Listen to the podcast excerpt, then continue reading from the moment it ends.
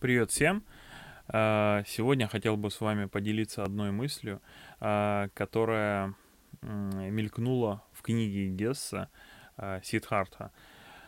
Мысль такая, по-настоящему свободен тот, кто не имеет цели. Тот, кто имеет цель, не свободен.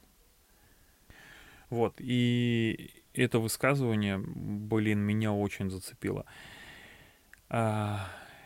с самого начала своего книжного пути я читал книги, которые помогали быть более осознанным. И вот эта фраза, цитата, она прям погрузила меня в то, что мы, фокусируясь на какой-то цели, задаче, мы упускаем другой мир.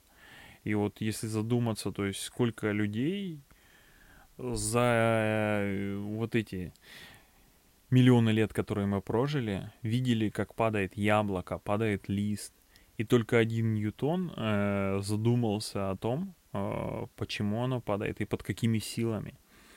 Вот. И если он был бы сосредоточен и имел бы какую-то цель, то наверняка он этого бы не заметил. И вот это наша э, способность фокусироваться на чем на чем-то, да, это очень круто, да но в то же время надо помнить, что когда ты фокусируешься на одной вещи, то другие вещи для тебя становятся невидимыми.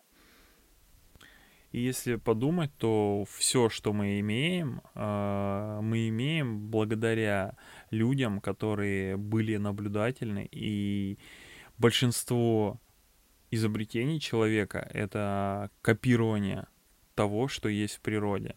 То есть самолет это копия птиц, вертолет это копия там стрекозы, еще что. То есть куча-куча каких-то вещей, которые для нас вот повседневно ты ходишь, ты не обращаешь на них внимания, и только единицы есть осознанных людей, которые могут заметить и размышлять на эту тему.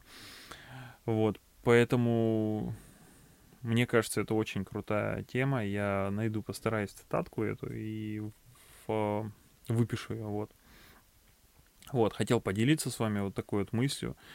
На мой взгляд, это очень круто быть осознанным. Э, призываю всех быть осознанными и и не зевать, смотреть. Жизнь идет сейчас, здесь и сейчас. Все, всем пока, спасибо.